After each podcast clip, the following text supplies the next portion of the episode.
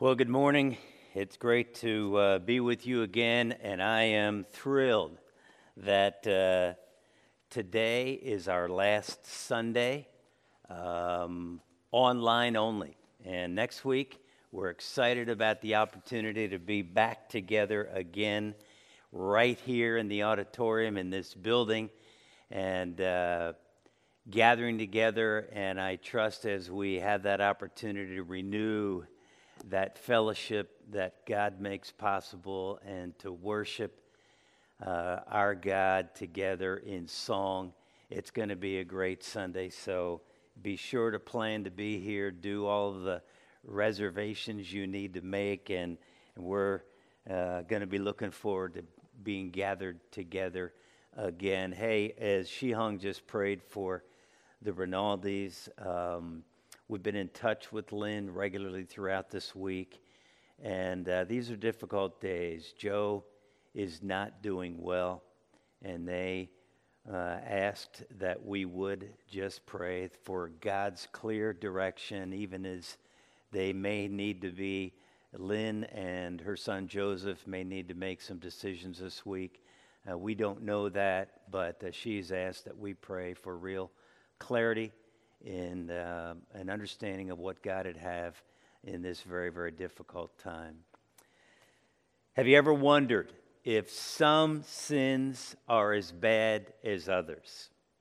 You, you know what I'm talking about? I mean, let me say it another way. Have you tried to categorize sin where you list first the sins that are not so bad, right? And then you lay out the sins that are the worst.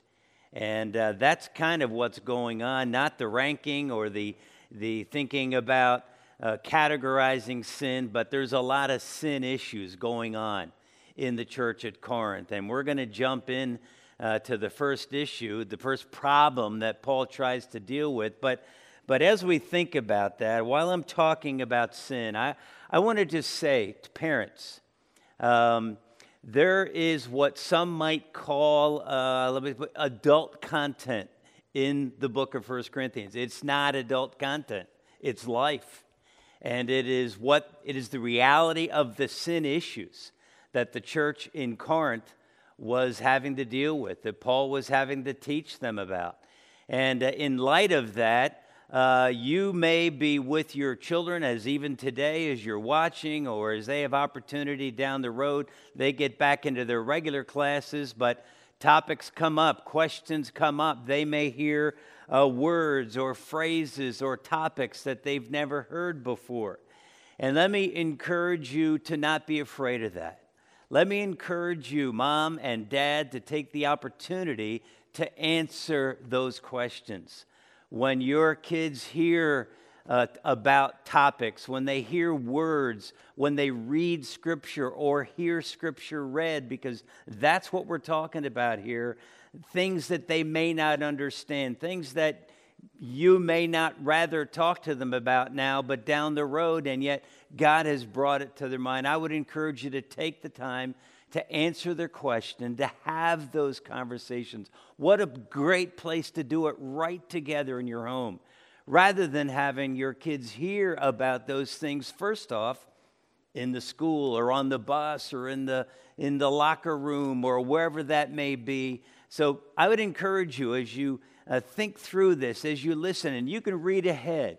And we're talking each week about the next section of Scripture we're going to be looking at and, and speaking on. But you can look ahead, but, but know this that sometimes uh, we talk about some of those other issues uh, just by way of referring to them, mention them. So I would encourage you to, to use this opportunity.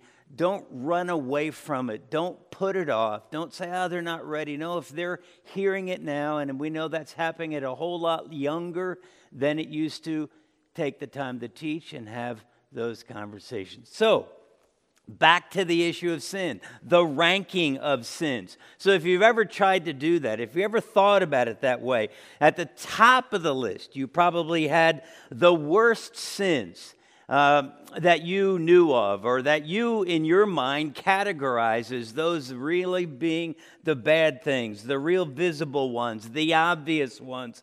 Uh, the out in the open sins, the sexual sins, the immorality, the alcohol and drugs, uh, uh, the murder, you know, the kind of stuff that you might go to prison for. And then we move on down and we talk about those things that are the lesser sins. And as we work through uh, 1 Corinthians, it may be that you kind of have already looked ahead and hopefully have read through at least once. I took some time yesterday afternoon to just sit in one sitting and read through the entire book of 1 Corinthians. It took me less than an hour, and I'm not a fast reader, uh, just to again get the feel of how it all flows together. And it's unbelievable. All of what is there for us to learn and to dig into and to study. And as Paul begins, to uh, deal with the issues, the problems, the sin that exists in the church at First or, or the church at Corinth. Um, he's going to start today as we're going to look at the sin of division, division within the church.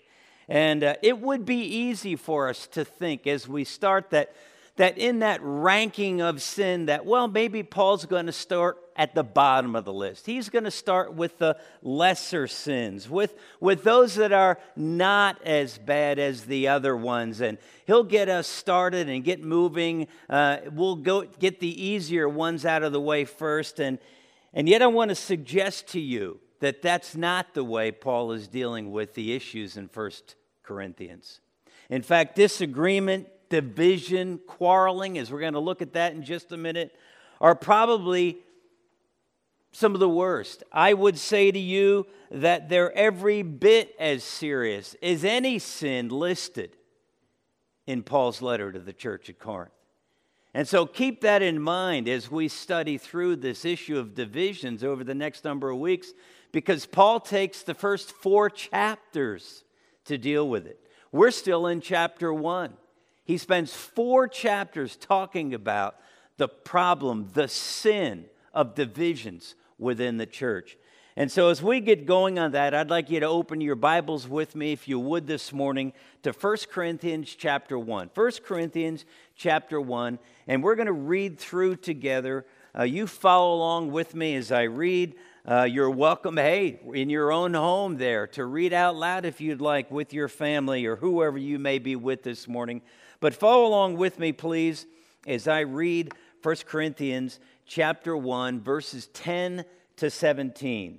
Here we go. I appeal to you, brothers and sisters, in the name of our Lord Jesus Christ, that all of you agree with one another in what you say, and that there be no divisions among you, but that you be perfectly united in mind and thought. My brothers and sisters, some from Chloe's household have informed me that there are quarrels among you. What I mean is this one of you says, I follow Paul, another, I follow Apollos, another, I follow Cephas, that's Peter, still another, I follow Christ. Is Christ divided? Was Paul crucified for you? Were you baptized in the name of Paul? I thank God that I did not baptize any of you except Crispus and Gaius. So no one can say that you were baptized in my name. Yes, I also baptized the house of Stephanas. Beyond that, I don't remember if I baptized anyone else. Verse 17, here's the close. For Christ did not send me to baptize, but to preach the gospel, not with wisdom and eloquence, lest the cross of Christ be emptied of its power. Let me pray as we start this morning. God, open our hearts and our minds as we open your word this morning. As we look at Paul's letter to the church at Corinth, God, give us understanding, give us insight, give us discernment as we work through this topic, as we begin the problem of divisions in the church.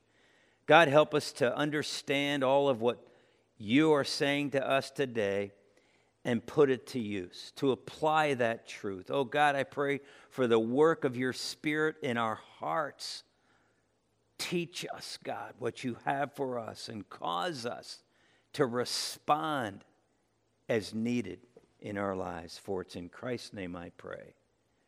Amen. Amen.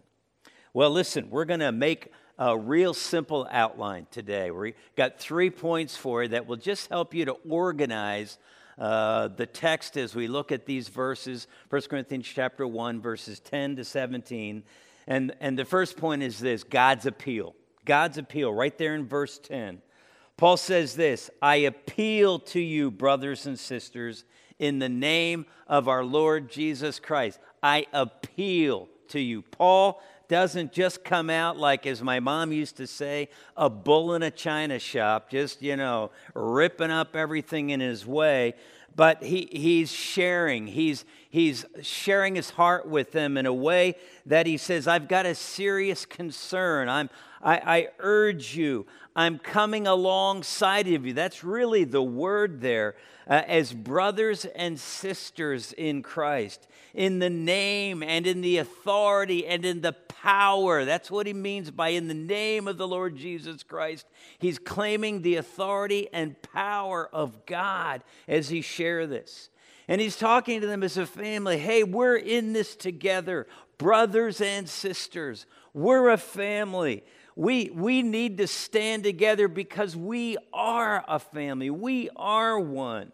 And he says, in the authority and in the power of the Lord Jesus Christ. This is the 10th time in the first 10 verses that Paul uses the name the Lord Jesus Christ or, or parts of that. In, in the first couple of verses, he call, calls Christ Jesus or the Lord Jesus, the Lord Jesus Christ, or just Christ. But he wants the church there to, to hear, to understand, to know that this isn't just about Paul's own agenda, his own thoughts and opinions. He is talking to them in the authority and the power and the oneness of the Lord Jesus Christ the Messiah. Christ is the word for Messiah, that he is the Savior, deliverer for all of God's people. And he wants them to hear that. And so, as he shares that, he's exhorting them to respond as a family, to respond out of a love and a respect for the Lord Jesus Christ as he urges them. And, and he wants to lay out there that, that family motivation that would call them to simply obey and to listen. And he says back in verse 9, if you remember from last week, he says, God is faithful who has called you into fellowship with his son, Jesus Christ our Lord. So he goes from that fellowship into those family terms, brothers and sisters. I want you to hear me. I'm making an appeal. And I, and I, I call it God's appeal. You say, but Paul's the one writing the letter.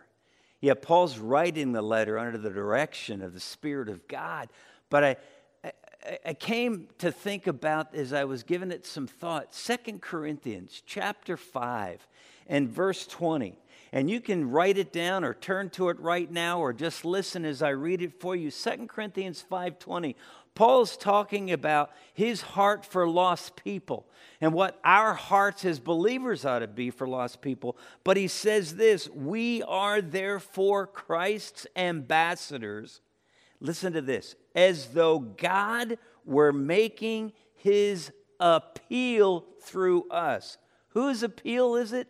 God, as though God was making his appeal through us. He says, We implore you on Christ's happy reconciled. He's talking to the believers to give the message of the gospel. But there it is. It's God's appeal coming through Paul. And that's exactly what's happening here in chapter 1 and verse 10. Paul doesn't just come out and command or demand that they respond to him, he is urging them. He is appealing. He is coming alongside them as a family and saying, Listen to me and respond accordingly. Well, we get to the second point in the outline. We have God's appeal and we have the Corinthians' problem. the Corinthians' problem. Let's continue on there in verse 10. And this is, Paul says that in verse 10, he already says, And uh, I appeal to you, brothers and sisters, in the name of our Lord Jesus Christ, here it is, that all of you agree with one another in what you say. All of you agree with one another in what you say, and that there be no divisions among you, but that you be perfectly united in mind and thought. Paul really lays it out right here. The issue, the problem of divisions that he's talking about, it's real simple. He identifies it that they might say the same thing. That's what it is. Look at the verse. That all of you agree with one another in what you say. That that agreement would result that they say the same thing. That's what Paul's challenging. And he goes on and he says, That there be no divisions, that you be perfectly united, that you say the same thing. Divisions. That's a word for factions, for dissension, for schism. It's not a good thing. And uh, it's completely contrary to what God designed our lives as brothers and sisters in Christ as we make up the church. We are to be one. And the idea of divisions is completely contrary, completely opposed to what God designed the church to be. And then he says, No divisions, but that you be perfectly united in mind and thought. That word means to be complete, it means to be perfectly joined together. It's a word that means mending nets. You could go back in the Gospels, and that word would be there when, when the, Peter and James and John and, and their fishing business, when they were mending their nets. That's the word that's used here. It's also a word that's used for setting broken bones. Fortunately, I've never experienced a, a broken bone as a kid, like an arm and, and all that kind of a thing. But, but if, if I had the word would be as that bone is set, as it's put back together, it's perfectly joined together. The word also means to restore. And Paul is using that word. He says, you are you need to be perfectly united perfectly joined together in mind and thought in your attitude your, your beliefs, your feelings, your values, and how you look at things, which again is going to show in the way you talk, the words you speak, and judgments or, or thoughts. That's the idea of opinions. And then we make judgments based on what we believe, our opinion about the things, and we, we talk about those things. And Paul says we need to be perfectly united, joined together, no division. You need to agree with one another, say the same thing, because that's not happening. You jump down to verses 11 and 12. And Paul, again, as he continues on, my brothers and sisters, some from Chloe's household, have informed me that there are quarrels among you. You see, God's people, he, Paul isn't just saying, yeah, you're, you're, you're not talking out, you don't agree, uh, there's divisions, you're not perfectly united, though you need to be, but you're also quarreling. And he goes on, and, and, and the idea of quarreling is the word strife. It's bitter conflict, it's heated rivalries. That was going on in the secular culture in Corinth. The teachers that, that were there going, sharing their various philosophies of life and the things they believe, they would all get followings and people would have heated rivalries, much like our political system today at election time. Heated discussion. That's the word quarrels. And it certainly wasn't a focus on God's mission on the oneness that we experience because of the fellowship that we have with Christ and with one another. Exact opposite. And, and that division was a distraction. it kept the church, it kept God's people from focusing on what God had given them to do. We'll see more about that as we move on. And Paul says, Here's what I mean I'm on, one of you says, I'm on Paul's side. I'm for Apollos. Uh, Peter is my man. I, I'm, in the, I'm in the Jesus Christ group, the Messiah group. And, and there were at least four different groups, he says, as people are crying out and, and, and they're following different leaders. There's groups following Paul and following Apollos and following Peter. And Paul started the church. We saw that in Acts chapter 18.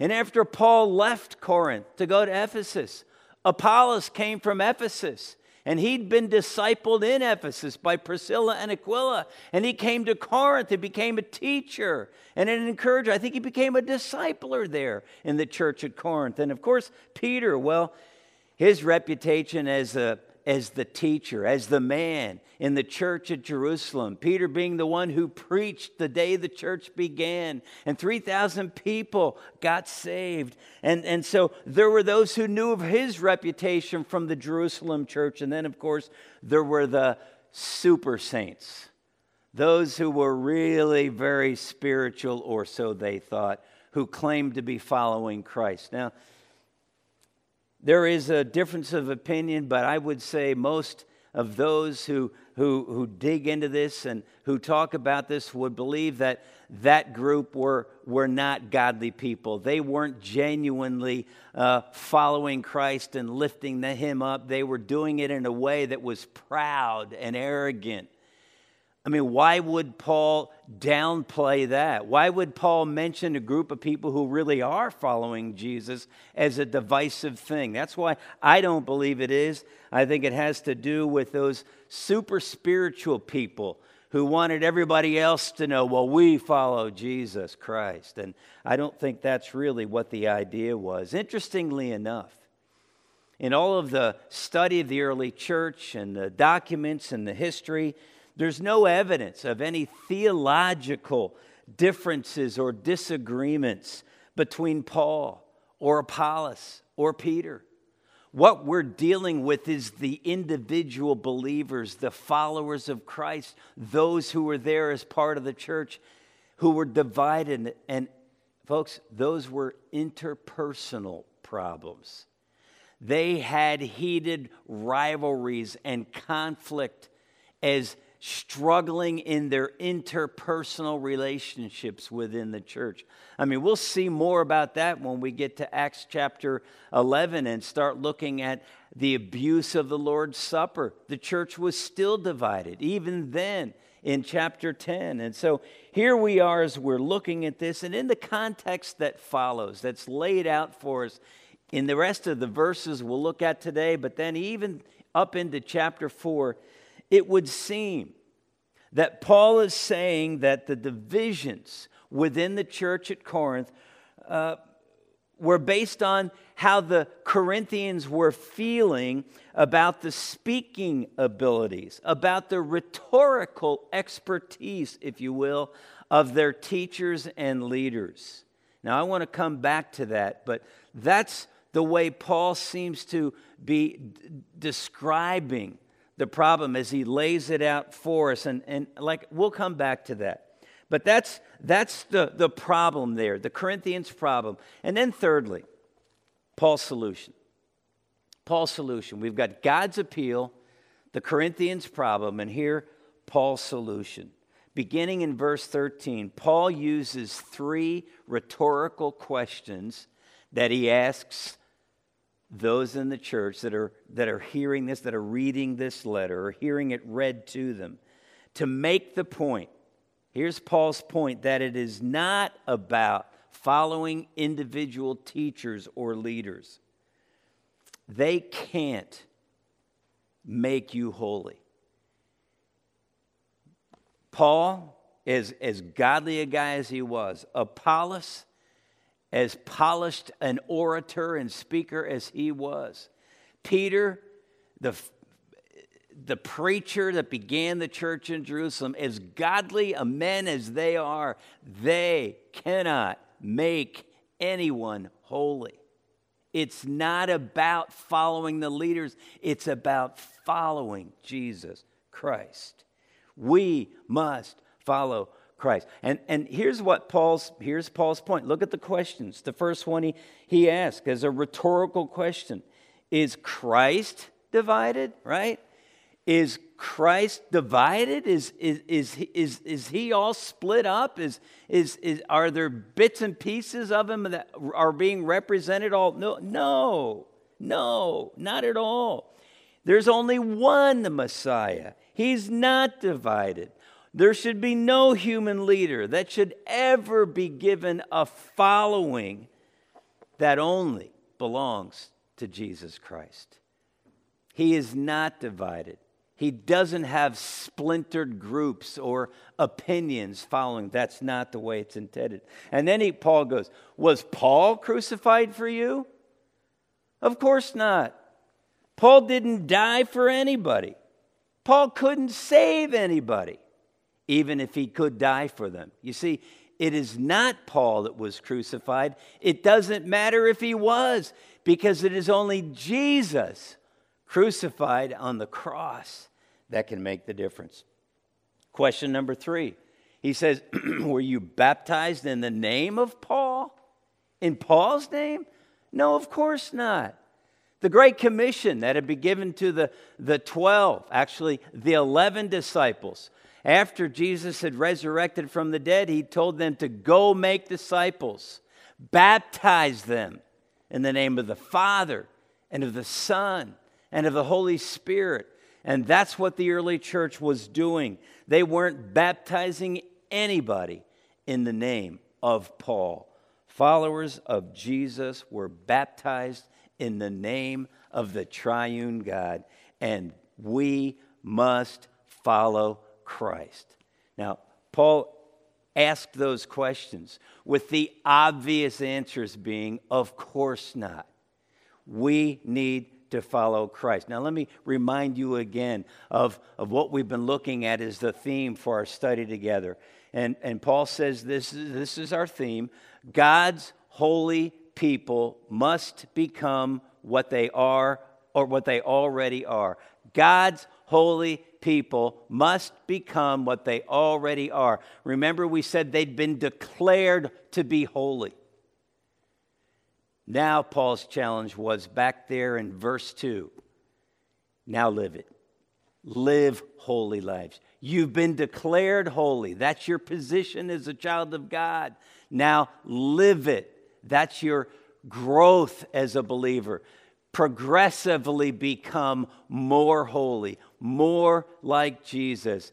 Be who you are. Saints must live like saints. And right here, they need to live as one together as they follow Jesus and as they fellowship with one another as members of the body. Paul continues on. He goes to verse 14, 15, 16. I thank God that I did not baptize any of you except Crispus and, and Gaius, so no one can say that you were baptized in my name. Yes, I also baptized the household of Stephanas. Beyond that, I don't remember if I baptized anyone else. He's saying, I'm, I'm glad that I didn't baptize anymore so that there wouldn't be any more reason for people to want to follow me more than somebody else because it's not about that. Baptism is what matters, not who is doing the baptizing. Paul is glad that he didn't do anymore, that he didn't do anything that would develop more of a following for him. He's not preaching against baptizing. Some have looked at this text and said, oh, Paul, see, baptism is not that big a deal because Paul, Paul said, I'm glad I didn't baptize more people, but that's not what he means. He's not saying that it's unimportant, it's absolutely important itself, not who does the baptizing. That's the issue at hand. And then we get to the issue, the problem, or the solution, excuse me. 1 Corinthians chapter 1, verse 17. For Christ did not send me to baptize, but to preach the gospel. That's the solution. Preach the gospel. That is what Paul is saying we need to focus on. Preach the gospel. Jesus died in our place for our sins. The gospel, the cross of Christ. He died on the cross. It was us who should have been there. It was our sin that, that he took the punishment for, he died for. We should have been on the cross. He took our place, he died in our place for our sins. That's the gospel. But he didn't stay dead. Because as we'll see later in 1 Corinthians chapter 15, Jesus rose again, the resurrection, proving he was who he said he would be our Savior, our Redeemer, the only one who could forgive our sins because he died in our place for our sins. And that's that's preaching the gospel. Paul says that's what matters. And he says uh, it's not preaching the gospel, not with wisdom and eloquence. Not with wisdom and eloquence. What, what do we mean by that? Well, those were terms that were used in the first century Greek and Roman culture and literature to describe rhetoric. Uh, the ability to debate and to argue and to uh, uh, study together and come up with defending their positions. Paul says, That's not my intent. I, I am not going to be a great orator. Rhetoric is the study and the practice of the most effective means of persuasion in public speaking or oratory. You've ever heard somebody called a, a great orator? That's what we mean. Uh, uh, that, that their skills of persuasion and argument ability were, were phenomenal. That's the wisdom and eloquence. Paul says, I'm not going to preach that way. That's not what it's about. It's not about how smooth and convincing and persuasive I can be. It's not about telling great stories and, and, and being able to, to, to, to make you weep and cry and, and, and, oh, wow, that's amazing. What a great speaker. Because typically, when that happens, all we think about is the speaker rather than what the speaker said, the message. And in this case, Paul says it's preaching the gospel. It's the message of the cross. And we're going to look more at the message of the cross next week, but it's the cross of Christ. And Paul says, I'm going to preach the gospel not with wisdom and eloquence, lest the cross be emptied of its power. You see, that's what happens when we try to, to get smooth and persuasive and, and, and work on our oratory skills as opposed to simply preaching the gospel, simply preaching the message of the cross. The cross of Christ doesn't need any help. It doesn't need the wisdom and eloquence because that will only empty the cross of its power. So, what do you need to do with what you've heard this morning? What do you need to do? Again, my mind was drawn as we think about this unity about this business of being one to, to the Lord's Prayer. Not our Father who art in heaven and found in the Gospels, but in John chapter 17, the night before Jesus was crucified, as Jesus prayed to his Father. And as he said in John chapter 17, verses 20 and 21, he says, My prayer and he's talking to God the Father. My prayer is not for them alone, not for those who have believed. All right? I pray also for those who will believe in me through their message. You know who Jesus is praying for that night? Us. For those who will believe. The night before Jesus went to the cross, he was praying for those multitudes, millions who down the road, years later, centuries later, would trust Christ. He's praying for us. He's praying for those who already believed, but he's praying as well for those who would believe. And here's what he's praying, verse 21 that all of them may be one. That they agree together with what they say, that there be no divisions, but that they be perfectly united, that they're one in the Lord Jesus Christ, and that we're one together because of Christ's work on the cross. That we have the relationship, the one another kind of fellowship that comes only through Jesus Christ. He says, I pray that all believers will be one. Father, just as you are in me and I am in you, he's saying, just as we are one, Father. Why? Why is that such a big deal? Verse 21 May they also be in us so that the world may believe that you have sent me. So that the world may believe that you, Father, have sent me, Jesus, your Son, to this earth to die on the cross in the place of sinners so we can be forgiven and declared to be holy. You see, this all ties together. It all ties together so that we be one. So, what do we need to do? What's the so what? We need to be one.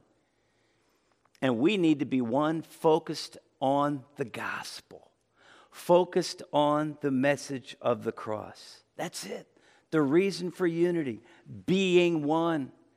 God sent his son. That's what Jesus prayed. This is the heart of Jesus, his heart for the world, that the world may believe that God sent Jesus. How will they how will they know that as they hear the message of the cross from us and as they see the oneness that we who know Jesus exercise together in Christ.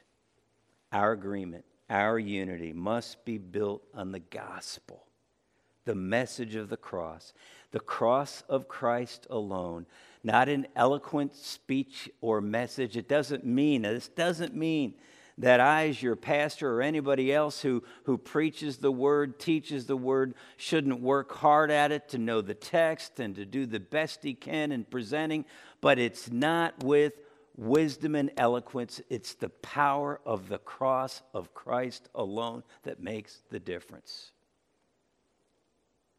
It is the cross that will lead to oneness in Christ and with one another. It is the cross that will bring unity to God's people that we call the church today. Divisions only create distractions, get us sidetracked was talking with a pastor this week who was just struggling, praying through what to do because their people were struggling with some didn't want to wear masks others should thought they should wear masks all the time and it was creating problems divisions within the church wouldn't surprise me if that comes down to the vaccination as well. All kinds of things going on in our culture today that we as believers can get divided over. And guess what? Those are distractions because it keeps us from focusing on the message of the cross of Christ alone. That's why Paul said the answer to all this is that I will preach the gospel. I will proclaim, I will herald the message of the cross. Because divisions, quarreling, interpersonal problems and relationships only get us sidetracked. Disagreements keep us from doing what God's called us to do on the face of this earth. You've all heard the phrase as we wrap this up this morning, I'm sure. Let's agree to disagree. And we, we hear that, and the idea is sometimes, well, that'll, that'll help people maybe get closer in their disagreement. So let's just agree to disagree.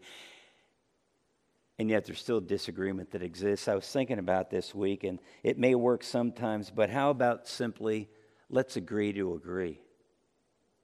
How about rather than saying, let's agree to disagree, let's take on these subjects here the message of the gospel, preaching the gospel, proclaiming that God sent his son so that the world would believe they need Jesus. Let's agree that we need to proclaim that message, that we need to preach the gospel, the message of the cross. Let's agree to agree. Let's agree to be one. Let's agree to focus on the mission that God has given us in Matthew 28 to go make disciples of all nations. Let's agree to agree that that's why we're here. That all these other things that we can argue about and quarrel about and divide about are simply distractions that keep us from sharing the gospel, the message of the cross of Jesus Christ. Shared with you last week, quote from David Whiting. And David said this The proof that God's grace has moved in my life is that there is movement in my life. My question for you as we wrap it up this morning is how are you growing in grace? What movement? What godly change? Are you progressively becoming more holy? You've been declared holy. Are you becoming more holy if you know Jesus is your Savior? Is there movement? Are you becoming more like Jesus Christ? How? How is that happening? Are you divided? Are you at odds with a brother or a sister in Christ today? You disagree, and that disagreement doesn't keeping you away. You don't want to have anything to do with them. That was the problem at the church in Corinth. And Paul says, I'm going to preach the gospel because it is the message of the cross the gospel of Jesus Christ that makes us one. Let me pray as we close. Father, help us to be one. For those of us who know Jesus Christ, who are part of the body here that we call heritage, oh God, help us to be one. And help us to focus on proclaiming, on preaching the gospel the message of the cross of Jesus Christ. Oh God, don't let us get distracted by disagreements, by differences of opinion, by, by making judgments about this, that, or the other thing that only create conflict and heated argument. Oh God, help us to remember that you've put us here to model the oneness of our God, to show that oneness as members of the body, so that those all around us, the world, will believe that God so loved this world that he gave his only Son, that whoever believes in him would not perish but have everlasting life. Thank you, Father. Help us to grow. Help us to change. Help us to move forward as one for the glory of God. For it's in His name I pray. Amen.